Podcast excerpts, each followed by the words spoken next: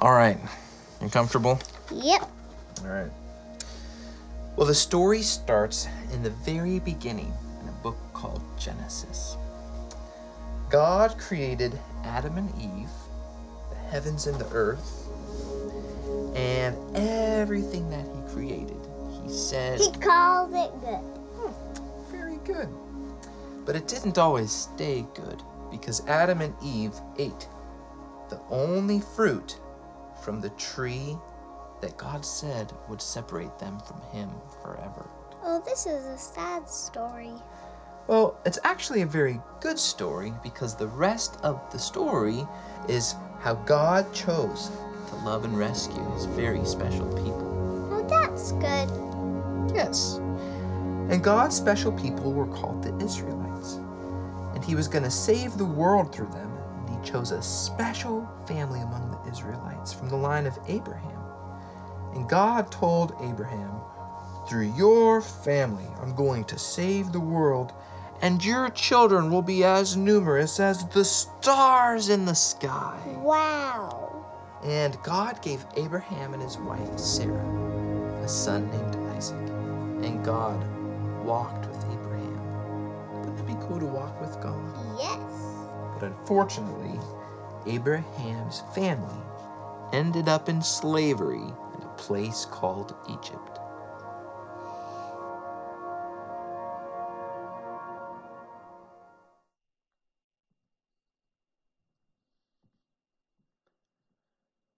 So, how did Abraham's family end up as slaves in Egypt?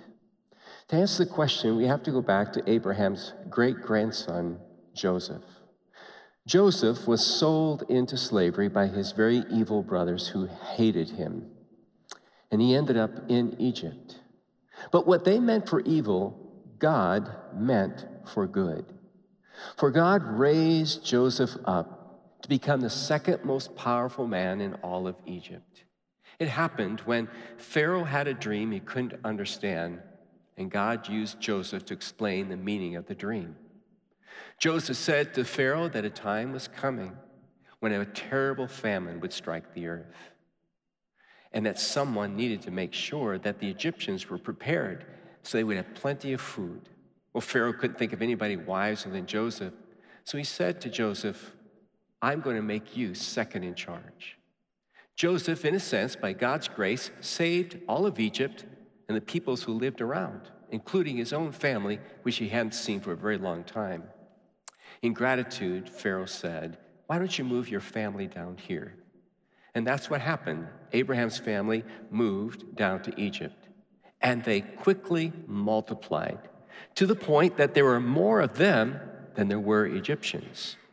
More time went by, and a new Pharaoh came to power, and this Pharaoh did not remember Joseph. He was afraid of the people and he enslaved them. He told the Egyptians, Make sure that you take any newborn infant male that's a Hebrew boy and throw him in the Nile to be eaten by crocodiles or to drown. About the same time, there was a woman by the name of Jochebed.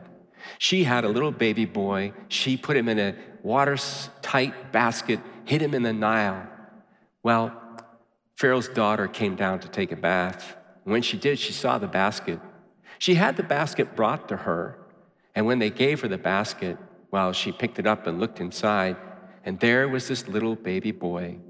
She felt sorry for him and adopted him and gave him the name of Moses.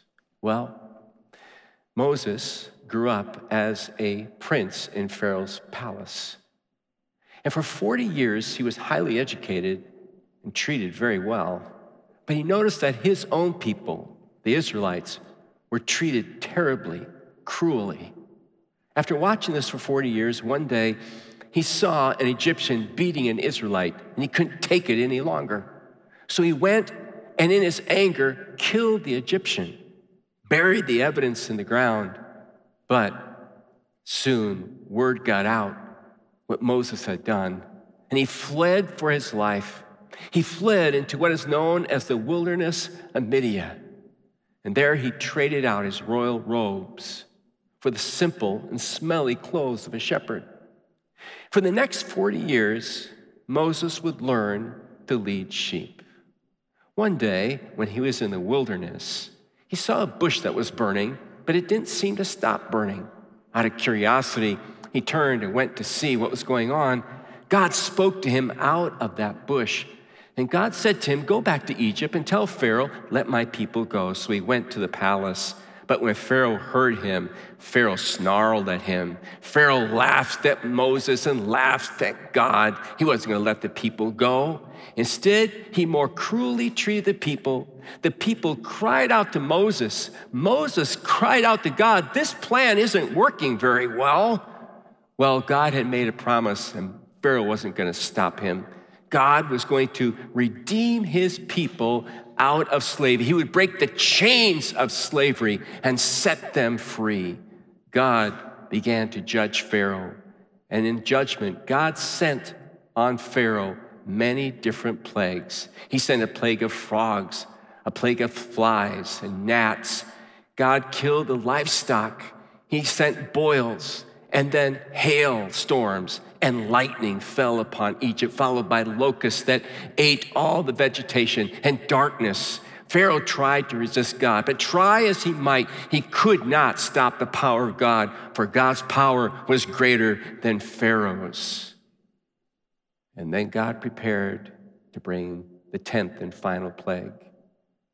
God told Moses to tell the children of Israel that on a certain night they should gather in their homes, for the angel of death would pass over all of Egypt, and the firstborn would die. From the greatest to the least, their families would be affected. But the Israelites were to gather in their homes. They were to kill a one year old lamb or young goat, smear the blood on the door frames, eat a specific and hastily put together meal, and be prepared to leave Egypt for the promised land. Well, that night came, and indeed, the angel of death passed over Egypt, and every firstborn's life was taken, even the life of Pharaoh's eldest child. Pharaoh relented. He said to Moses, You and your people can go. And as Moses and the people left, the Egyptians cheered. They were so happy to see them go. In fact, they gave them all kinds of gifts. They were so happy that the Israelites were finally leaving. The Israelites began their journey through the desert and came to the Red Sea. But Pharaoh had a change of heart. He became angry, filled with pride. He was not going to lose his slave force. So he sent 600 charioteers to pursue the Israelites and bring them back. When the Israelites saw the Egyptians coming, they cried out to Moses, who cried out to God, who said, Raise your staff over the sea. And all night long, the wind blew and separated the waters, creating a dry seabed for the Israelites to pass over. As the Israelites passed over, Pharaoh's charioteers came into the dry bed God confused them, and then God covered them with the water and swept them away. Meanwhile, on the other side, Moses and the children of Israel sang a song of triumph and glory to God for rescuing them. Now began the great journey through the wilderness, a difficult journey that God intended to use to expose what was really in the hearts of his people, Israel. As they began the journey, their hearts were exposed complaining and bitterness, saying it was so much better in Egypt. But Moses persevered. He took them to the oasis of God's presence. It was not easy leading the children of Israel, for indeed they were sinful and they complained most of the way. But perhaps when they came to the mountain of God, they would change their attitude. For God came down in glory and Moses went up, and God formed a covenant with Moses and the people. God said, I will bless you if you will obey me. God told the Israelites the terms of the covenant, and they said that they would obey God and follow his ways. So God gave them very specific instructions, including what we think of as the Ten Commandments. Was God's intention that his people would obey. And out of the obedience of his people, God was going to raise them up really as a kingdom of priests, a kingdom of priests through whom the promise would be revealed and all the nations of the world would be blessed. The only thing they had to do was to obey God. Certain things they must do, and certain things they must never do. But Israel did not keep its part of the covenant. She disobeyed God to the point that God finally said, I'm not going to let you into the wilderness and he or into the promised land. And he forced them to wander in the wilderness for 40 years until that rebellious generation died off. Even Moses disobeyed God. When he should have given glory to God, he took glory to himself. God let him see the promised land, but God did not let him enter in. Before he died, God appointed his replacement, man by the name of Joshua, Moses' right hand man. Moses instructed Joshua, and then Moses died. And God spoke to Joshua and said, I will be with you as I was with Moses. No one shall stand against you, Joshua. Joshua gathered strength and courage from the words of God. And he led the new generation into the promised land. They passed through the Jordan River, which God separated and dried up, just like He did the Red Sea. And the first city they came to was a city called Jericho, a well fortified city. God said, March around this city for six days in silence, once a day. On the seventh day, march around six times in silence. But on the seventh day, blow the horns and give a shout, and the walls will come tumbling down. And indeed, the walls came tumbling down, and the people conquered Jericho. It was a process that would be repeated over and over again as they conquered one city after another. Now, when Israel went into the promised land, 12 tribes went in, but only nine tribes stayed. The other three settled on the other side of the Jordan. God commanded his people to conquer the land and to purge the land of the Canaanites, lest they become a trap to the Israelites. For the Canaanites were an evil and wicked people who worshiped all kinds of false gods and idols. Their behavior was detestable. These people lived very immoral and corrupt lives. They even sacrificed their children to false gods. Israel was to be a holy people, but they compromised and they became just like the Canaanite people themselves and disobeyed God. And it grieved the heart of God. It seemed like whatever God told his people to do, they refused. And whatever God said, don't do, they did it. And what happened was they fell into a terrible cycle of sin. The cycle went like this they would worship false gods, and then after sinning, God would allow their enemies to oppress them. After oppression, then the people would cry out in repentance. God would send them a deliverer, a judge who would give them victory, leading them into a period of peace, only to be followed by sinning once again. During this time, when the people cried out, God would give them a judge. I want to tell you about one judge in particular. This judge was brought to power when Israel had disobeyed God and God oppressed them through their enemies, the Midianites. For seven years, the Midianites troubled the Israelites. In the harvest season, they would come and consume the crops and burn them and steal all their animals. The Israelites would flee into the mountains. The neighborhood bullies just kept doing this year after year after year until the people cried out to God. And God raised up a man by the name of Gideon. Gideon was used by God to conquer the Midianites. At first, Gideon didn't want to do it, but God convinced him by demonstration of power. And with only 300 men, Gideon defeated, by God's strength, the Midianites. Now, while the Midianites were fleeing, those who were left, Gideon and his small army pursued them. And they stopped at two Israelite towns. They asked for refreshments and resupplies. But the two Israelite towns refused to help them, citing the fact they hadn't killed the kings of Midian yet. And if they get away and come back in power and strength, while the cities that helped Gideon would receive the most severest punishment. This made Gideon angry. he vowed that after he killed those kings, he would come back and get even with them. Well, he did kill the Midianite kings. And when he came back, he held true to his words. He tortured the men from one city and killed all the men from the other Israelite city. The people said, Gideon, we want you and we want your children to rule us as our kings. Gideon said, No, the Lord will be your king. That was the last wise and godly thing that Gideon ever said. Because in his next breath, he said, but what I will do is I'll take payment for my work. And the people brought to him the equivalent of 43 pounds of gold. And Gideon took that gold and he fashioned an ephod. You say, What is an ephod?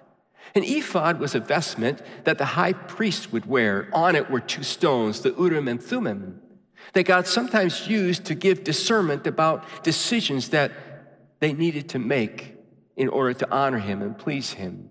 It was kept in Shiloh with the tabernacle where the high priest was.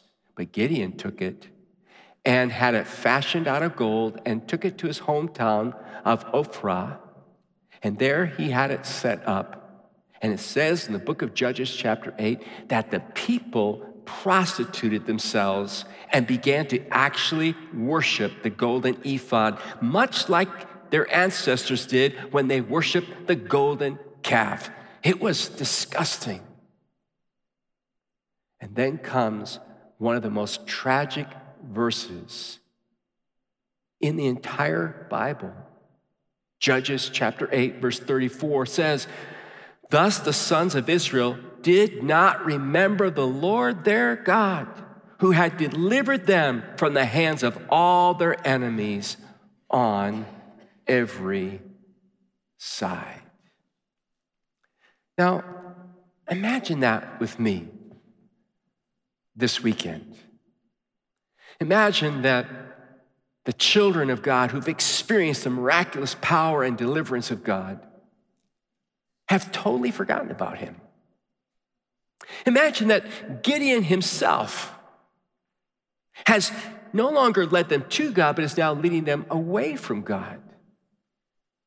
What causes them to forget about God? What causes Gideon to behave this way?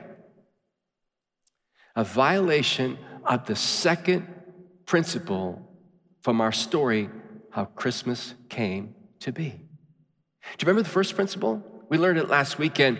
Abraham taught it to us. That is faith in the promises of God. Whether we're at Loring Park or Edina or Eden Prairie or you're watching online, we want to be a people who have faith in the promises of God. The second principle, though, is this we must utterly depend on the power of God. We must utterly depend on the power of God. Without that, there wouldn't be Christmas. And I'll tell you why. You say, well, what do you mean when you say utterly depend on the power of God? It's a good question. Let's define that for a moment. To utterly depend on the power of God means, first of all, to realize how utterly powerless I am and you are before God. Go back and read Judges 6, 7, and 8 on your own. And you'll discover that when God comes to Gideon, the angel of the Lord, and greets him, the angel of the Lord says, Mighty hero, the Lord is with you. Go and deliver your people. And Gideon's initial response was basically, Are you talking to me? I'm paraphrasing there a little bit. He said to the angel of the Lord, which we believe was Christ himself in form, he says to him, My clan is the least in the tribe of Manasseh, and I am the least in my family. It's like if you're looking for a Moses, I'm no Mo. I'm not your guy.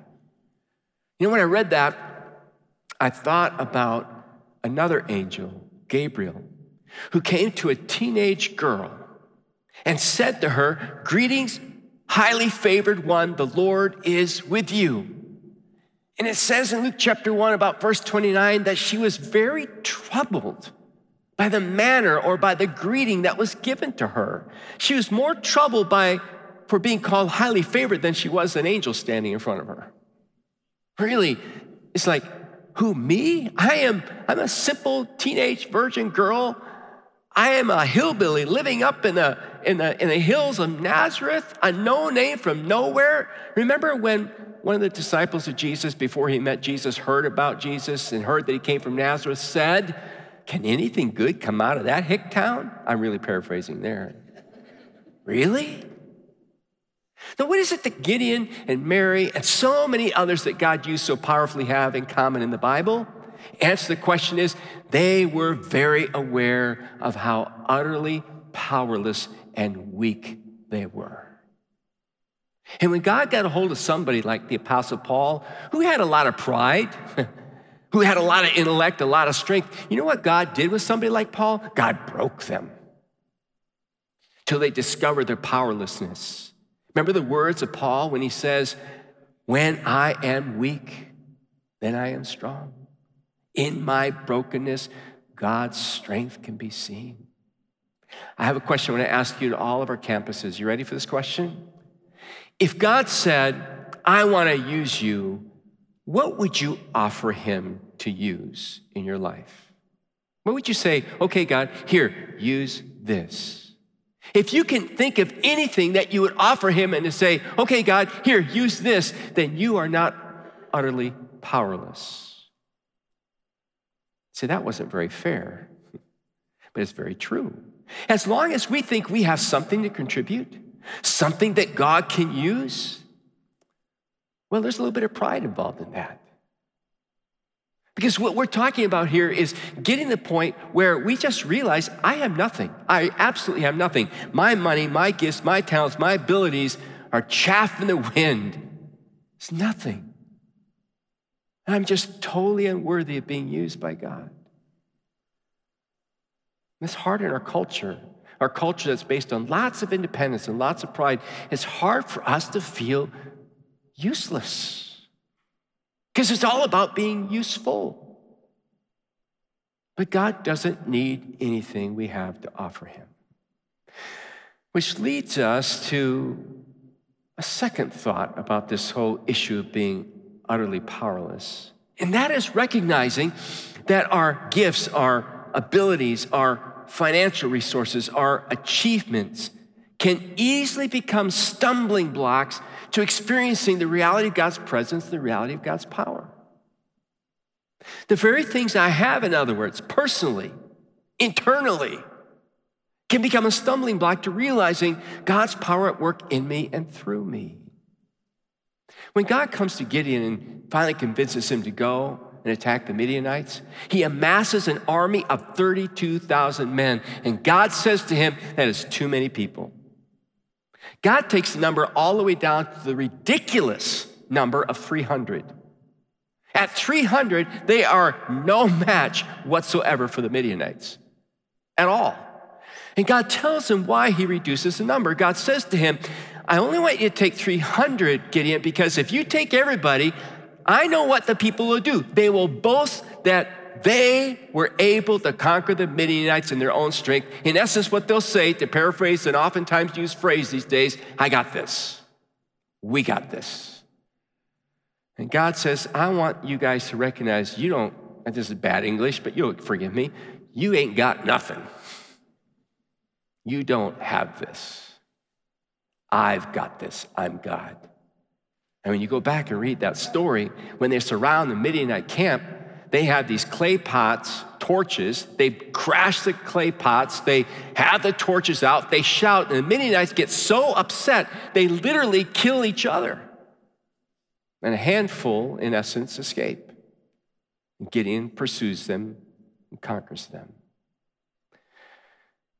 God doesn't need our resources in order to do what He chooses to do. We live in a culture today that is a I got this kind of culture. I mean, we've got science, we've got technology, we've got money, the economy, we've got the military, we've got government. That's a little shaky sometimes. We've got muscles, we've got looks, we've got brawn, we've got abilities. We got this. We got this. And it's really hard, it's really hard to be an authentic church in a culture like that. Because then I got this mindset can quickly and easily creep into the church of Jesus Christ. So that we say, God, we've got this. And we lead the church like we lead our secular institution and organizations. We lead it by our own prowess, by our own wisdom, by our own abilities, by our own strategicness. You know, I've got this all figured out. And we either expand to our capabilities or we retain to our capabilities, but we keep it under our control, what we're able to do. And God becomes our mascot. We sing about Him, we preach about him, we talk about him, but honestly, honestly, we don't need him. We've got this. And no wonder the church, perhaps in America, is in the situation it's in today, is we really don't know what it means to depend on God. You say, well, what does it mean then to depend on God? How, how do I how do I hold on to my utter powerlessness so I can experience the strength and the power of God Himself. You have to know, you don't have to look any further than Jesus for the answer. I want you to think about Jesus with me for just a moment.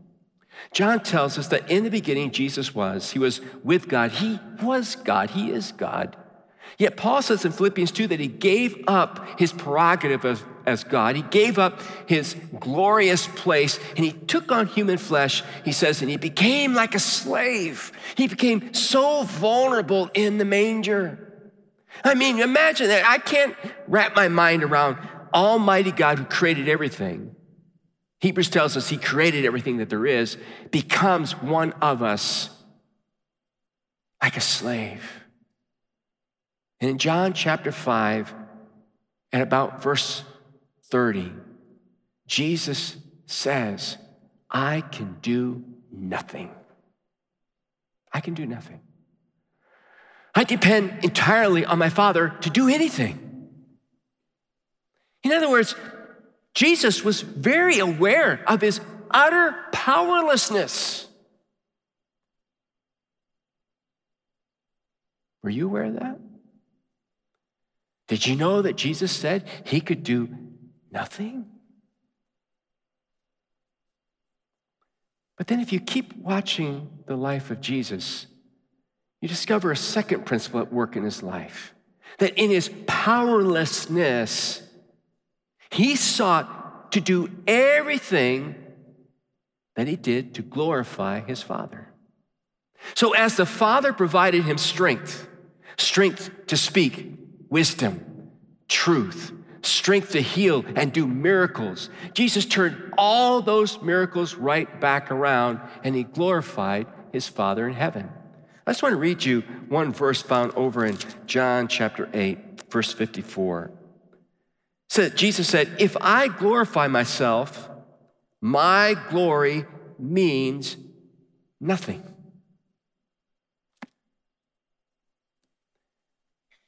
But what I do is I live to glorify my Father. And watch this. He says in John chapter 17, and then the Father glorifies the Son.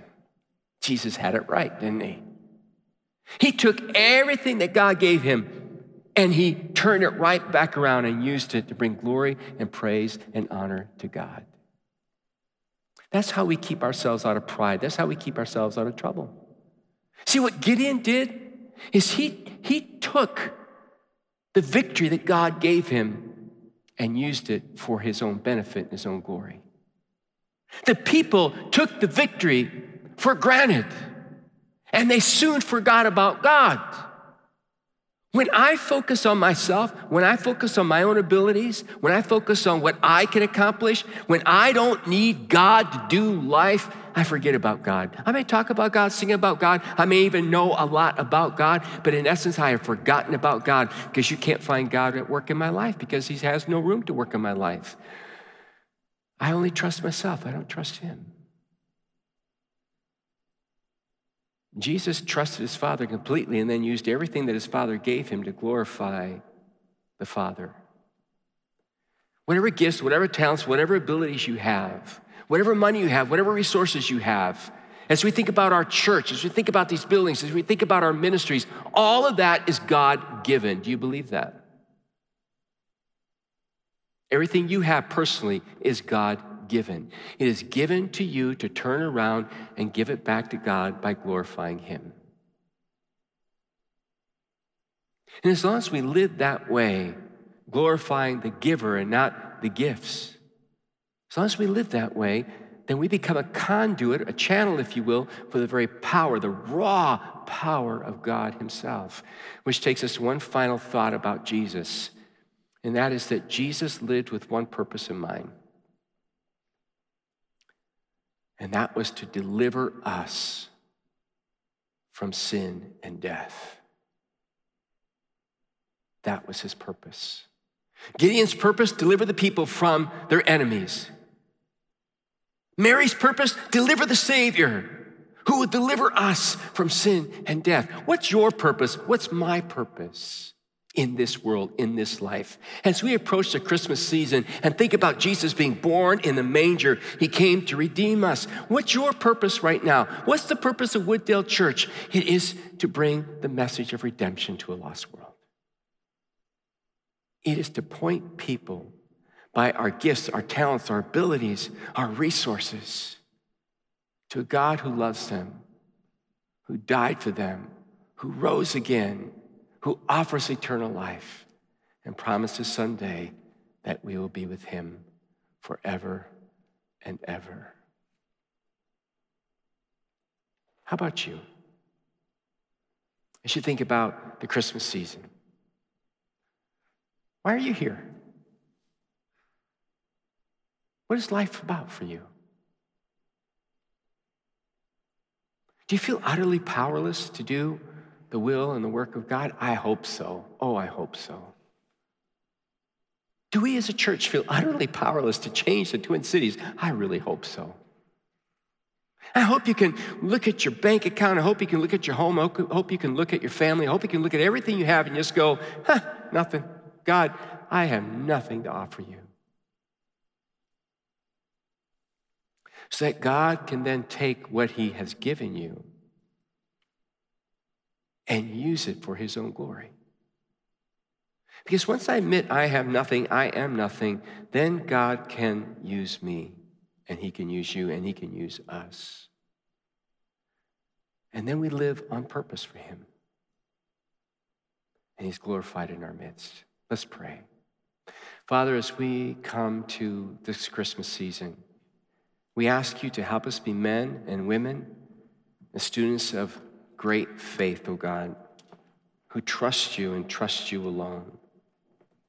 We ask you, O oh God, to help us sense our powerlessness so that we can be totally open to your great power and strength. And we ask you, O oh God, to move in us and to work through us to accomplish your perfect will.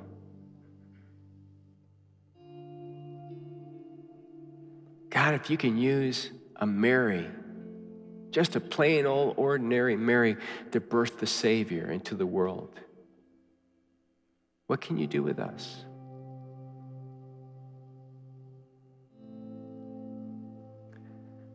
As we come to the communion table, it is a powerful picture reminding us of why Christ came to this world in the first place to save you and me.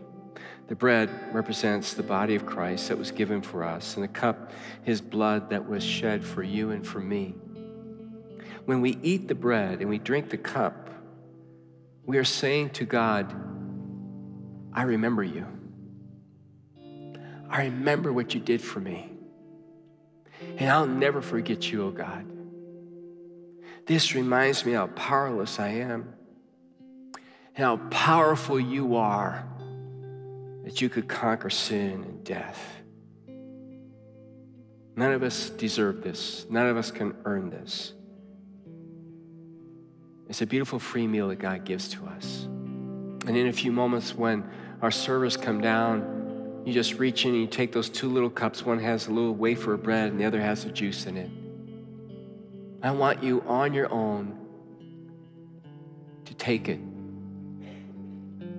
But I'm going to ask you to do this before you take it. I'm going to ask you silently to just confess to God your powerlessness, to humble yourself, and ask Him to do in you and through you what only He alone can do. Ask Him to show His strength in you and through you, that we might truly experience the presence and power of God. The bread represents His body, which was given for us. Jesus said, This is my body, which is given for you. The cup represents his blood that was shed for us. Jesus said, This cup's the new covenant in my blood. This do as often as you drink it in remembrance of me.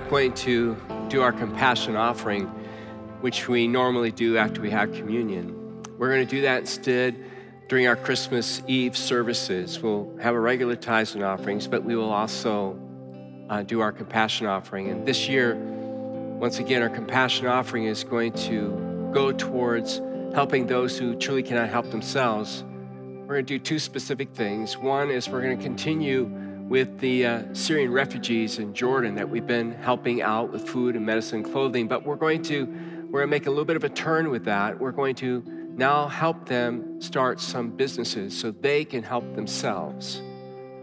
This will keep them, especially their young women, out of the sex trade and slavery, which is happening there now. We're also going to work with our partners in Kolkata Freeset we want to continue to help them get girls off the street. It is our prayer and our desire that no girl would ever have to be sold into the sex trade. And though we can't solve the entire problem, if we can take a chunk out of it in those two places, it truly honors and glorifies God. So I just want you to keep that in mind, be praying about that. We'll tell you more as we get closer to our Christmas Eve services. Next weekend, we will continue with the story how Christmas came to be, and we'll look at a third principle. I hope you'll be here for that and uh, join us and bring a friend uh, as well. Shall we all stand together? It's great to see you out tonight. Do you love God? Yes. Do you love God even though He considers you to be really powerless? Do you still love Him? That's really hard for us sometimes, isn't it? We like to think ourselves as pretty self sufficient, but God says, I can't use you till you realize how weak you are. And so if you're feeling pretty weak tonight, you got a good place to start. God bless you this Christmas season. If you'd like a pastor, pray with Pastor Tarman. will be here at the front, as well as other prayer partners. You're dismissed.